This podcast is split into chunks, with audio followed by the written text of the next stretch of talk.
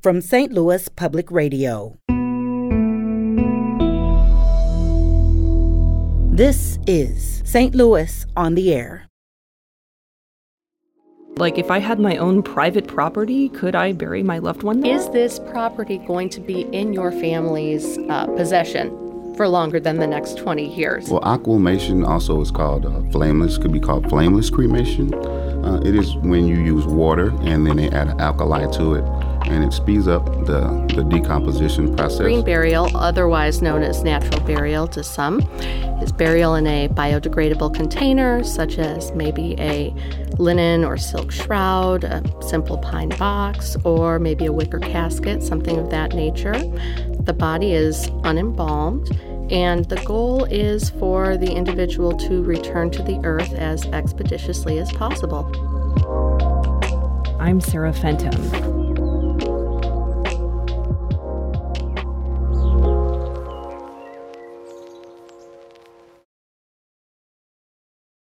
How we choose to honor our deceased loved ones is greatly affected by culture, past experiences, and even the current state of the country, like we saw during the pandemic. Traditional burial methods, which includes a coffin with a loved one dressed in a formal wear, are still popular with families, but today there are more options that go beyond cremation and embalming. Here with us in the studio to talk about so called alternative burial methods is Bellefontaine Funeral Director Gracie Griffin. Gracie, thank you for coming. Thanks for inviting me. And also joining us is Timothy Johnson, who owns Foundation Cremation in De Pere. Timothy, also, thank you for coming. Thank you for having me. So, Timothy, let's start with you. Most people consider two options for their loved ones after they die cremation or traditional embalming or burial. What's the breakdown of what people are choosing today and how has it been changing? Well, as you stated, there's normally a traditional um, burial that includes a casket, and then you also have the option of cremation. What I've seen trending lately, if you look at, uh, I think a most recent study I've seen from Missouri Department of Health, in the state of Missouri, we average about 60,000 deaths a year. Um, just shy of 50% of those are cremations. Mm-hmm. Um, by 2030, those projections are supposed to be around 60%. So cremations are on the upward trend. Mm-hmm. And also, Gracie, people are discovering other options besides those two.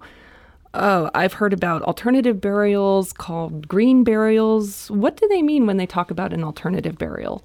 Well, sure. So, green burial, otherwise known as natural burial to some, is burial in a biodegradable container, such as maybe a linen or silk shroud, a simple pine box, or maybe a wicker casket, something of that nature. The body is unembalmed, and the goal is for the individual to return to the earth as expeditiously as possible. So, there's no vault involved in the process and um, it's relatively non-invasive. Mm-hmm, mm-hmm. And I've also heard about something called aquamation. Does, Timothy, I think you might have heard about that. Is that correct? Yes, yes, I have. Tell us what aquamation is. Well, well aquamation also is called uh, flameless. Could be called flameless cremation.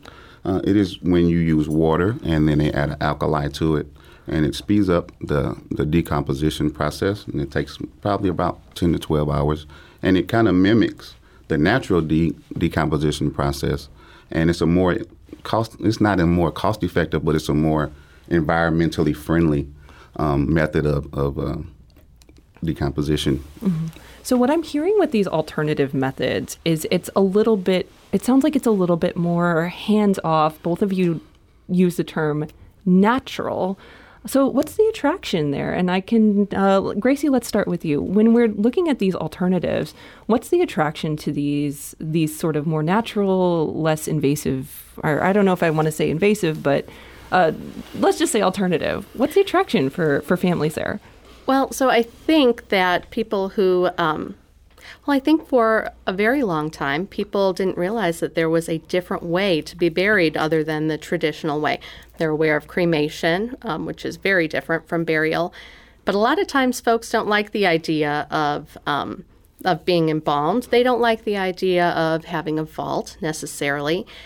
And I think that this kind of started with folks looking for something different from the traditional and then learning about this process that is indeed more natural But something that's unique to green burial specifically is that it really allows the family an opportunity to be involved and control the process in some ways um, that normally they wouldn't be able to do. Um, the funeral director's role oftentimes is more to manage the process for them and give families a little bit more choice. And I think that's appealing to people. You know, in these days of the internet, folks have had uh, a greater opportunity to be able to go out and seek information on their own. They're not relying on funeral professionals necessarily anymore. And I think that Tim, I hope you might agree that that might be part of the reason for the upward trend in cremation as well as in green burial. Yes, yes, I agree. Right. It sounds like there's a lot of changes going on in how people think about death and burial and funerals. And Tim, can you talk a little bit about that? Like, we're seeing such, like you said, a change in how people feel about cremation, how attractive it is to people. What do you think is behind that trend? I think the more more access to information the more information you have, like Gracie said, then you can make an informed decision on the options that you have available. I think personally for me, COVID uh, changed a lot of people's negative connotations toward cremation. Unfortunately, a lot of families didn't have a choice on whether their loved one was cremated or not. And a lot of families that wouldn't have normally chosen cremation were forced to choose it and then afterwards seen it as a viable option going forward for their families. Mm-hmm. Why would the pandemic make people choose cremation or, or make that the only available option? Well, there were certain situations in where the family members were not allowed to be with their loved ones in the hospital, mm-hmm. and then they weren't allowed to see them after they passed. They would go directly from the hospital straight to the funeral home or to the crematory in a lot of cases mm-hmm, mm-hmm. for fear of transmission when it first began. Yeah, right. That was hard on a lot of people. It was. Yeah. And so, with um, Gracie, you talked about with natural burial and green burial, the family is the opposite way. They get to actually sort of be there with the body and and be more involved. Can you talk a little bit about how that works? Oh, absolutely. So, um, this, you know, it's really interesting because when Bellefontaine started providing green burials to people, we really obviously expected um, folks to be drawn in by the fact that it's more environmentally friendly. But we didn't necessarily predict um, just how much power it would give the family in the process.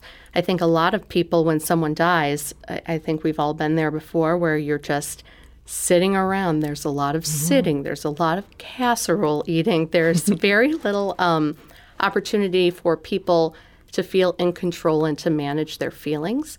And with something like a green burial, folks are able to actually, you know, in our case, pull the body on a cart from, you know, our chapel to the grave space. They're able to lower their loved one if they wish to in the grave. They're mm-hmm. able to blanket them in greens and flowers after the lowering takes place. They can even fill in the grave a little bit. So it really gives people something not only physical to do to get rid of some of that um, energy, but it empowers them. And I, I think that that's really, really appealing to people. Right. I remember when my mom died, I was like, just give me something to do. Because between the death and the, the, the burial, I guess, or she was cremated, but it was like a lot of sitting around, like you said. And I remember cleaning my bathroom and just being like, I need something to do with my hands. And so I think the planning that goes into things can actually be really therapeutic for families that are dealing with a death of someone that they love a lot, right, Tim? Correct, correct. Mm-hmm.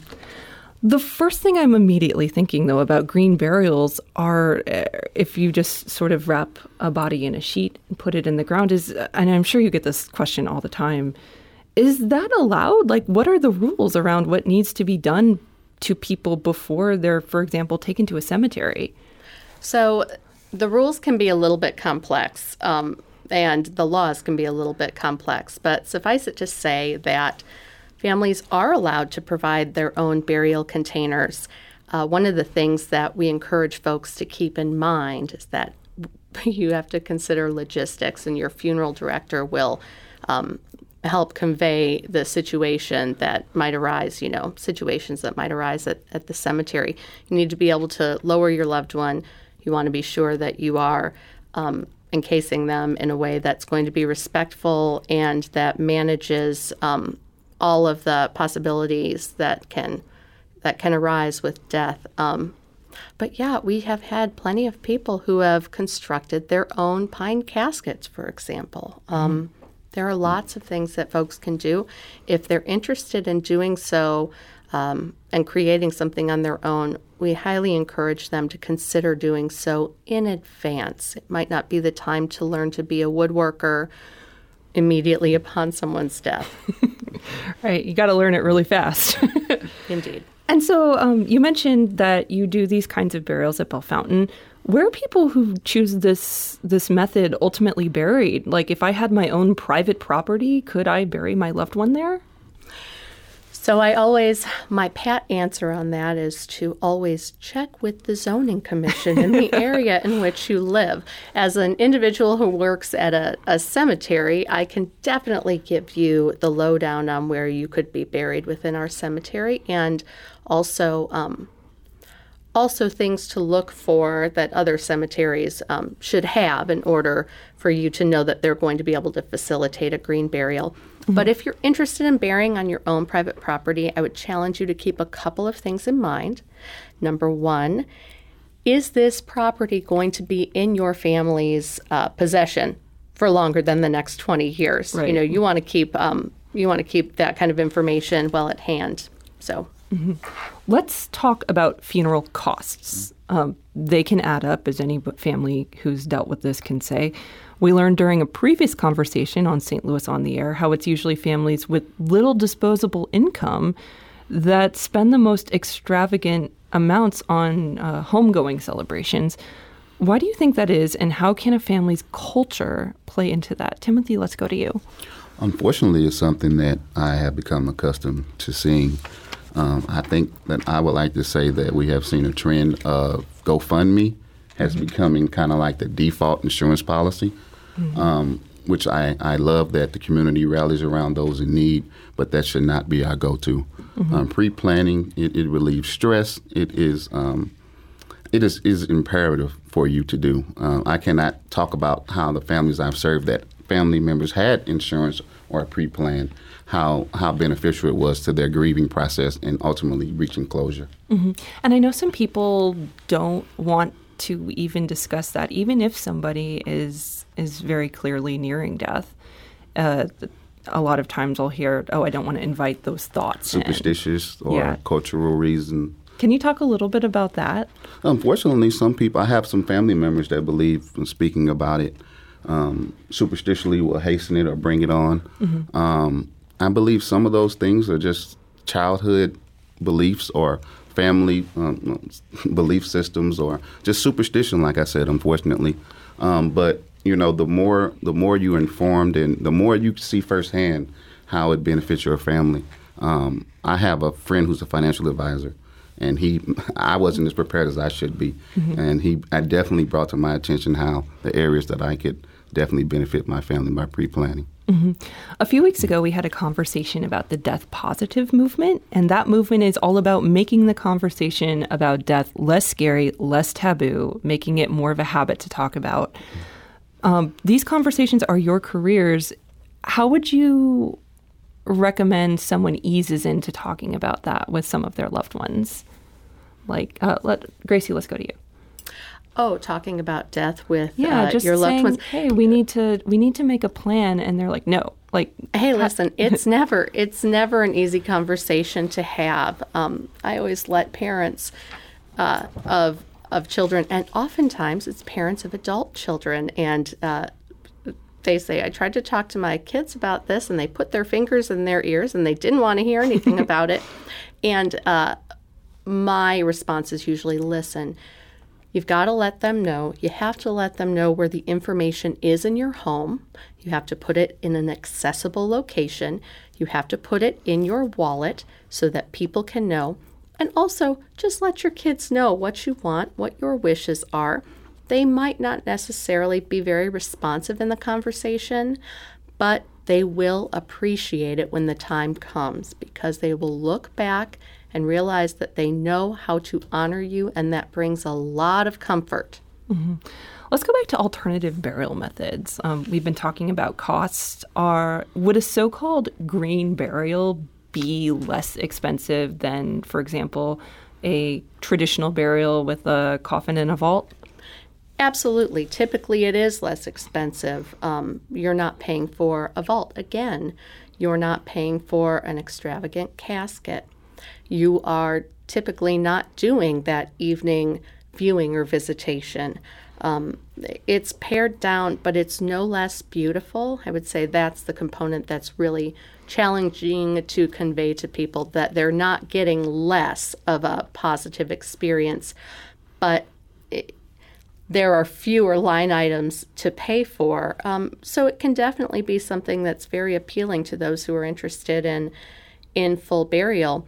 I do often say to folks though, hey, listen, if cost is your number one factor, cremation, as Tim will tell you, gives you the most flexibility with time as well. So mm-hmm. it's a very personal choice. Right. Right. And Tim, I was going to ask you about that when you said that cremation is becoming more and more popular. Do you think cost is a part of that? And how does or well, I'll start by asking like how does cremation the cost of cremation compare with buying a, a, a coffin or a casket? Because I know those can be just astronomically expensive sometimes. It's extremely cost effective for a family to choose cremation over traditional funeral burial. Um, but on the flip side, aquamation, which is the green. Mm-hmm you know, option to cremation can be a, a, little bit more than a traditional cremation. But that appeals to those people that have you know the environment in mind and are worried about carbon footprints and greenhouse mm-hmm. gases mm-hmm. and such. Um, but you do definitely do save money um, by going the cremation route with the memorial service. I'm going to ask a little bit more about this aquamation. And so, do you see people coming into your business and asking for for that option and asking if you if you know how to make it happen? Not as much, but I, I do believe that in the near future that will begin to uptrend. Mm-hmm. Um, aquamation has really been available to funeral service providers for about a decade mm-hmm. or so, so it's really fairly new. And like we said, information and being informed will give you your options that you're aware of. A lot of people are just not aware that that it's an option and it's something they could do. Uh, mm-hmm. I pers- personally, I'm going to be directly cremated. My wife knows my, my wishes and my children as well. Mm-hmm. Um, but the more I learned about aquamation, I'm leaning towards that. So that's probably what I'm going to be doing for myself. What's the um, what's the attraction for you when you think about that? When you when you it sounded like you had a plan and you're kind of reconsidering. What's making you reconsider? Oh, when I just learned about um, how how you know regular cremation affects the environment and um, pollution and greenhouse gases and then also um, you do get more of yourself. Uh, that's a, a, good way, a nice way of saying it. Return to you or your family um, once you do the aquamation route as opposed to cremation with the flame. Very interesting. Uh, Gracie, I'll let you um, get the last word here. Uh, any final thoughts for people who might be considering this kind of uh, burial? Folks, there's so much information out there. I highly recommend that people um, do their research online. It, it can be an incredibly powerful tool, the internet. Um, also, the Green Burial Council website, and just type mm-hmm. that into Google and you'll find it. Uh, really offers a lot of information uh, and resources to people who are just looking to really gather. It also lists all of the certified green burial cemeteries all across the United States. So, definitely a great place to visit. Great. Well, Gracie Griffin, uh, Griffin and uh, Timothy Johnson, thank you so thank much for joining for us here me. today.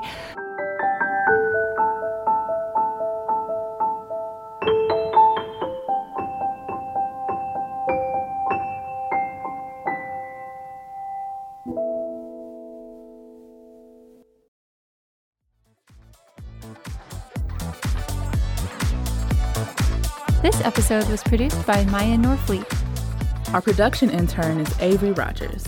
Audio engineering and podcast design by Aaron Doerr. Our executive producer is Alex Heuer. St. Louis on the Air is a production of St. Louis Public Radio. Understanding starts here. Podcast proudly supports St. Louis artists by using music from Life Creative Group. Do you find yourself regularly listening to episodes of St. Louis on the Air? Suggest us to a friend you think might enjoy our conversations and leave us a review and rating on Apple Podcasts on the App Store. It's the simplest way to help people discover our show. Thank you. St. Louis Public Radio is a member supported service of the University of Missouri St. Louis.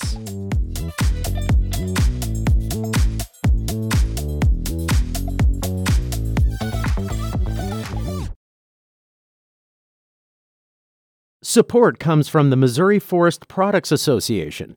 Missouri produces wood pallets, railroad ties, white oak barrels, hardwood floors, and more. Details on the variety of products made in the state are at choosewood.com.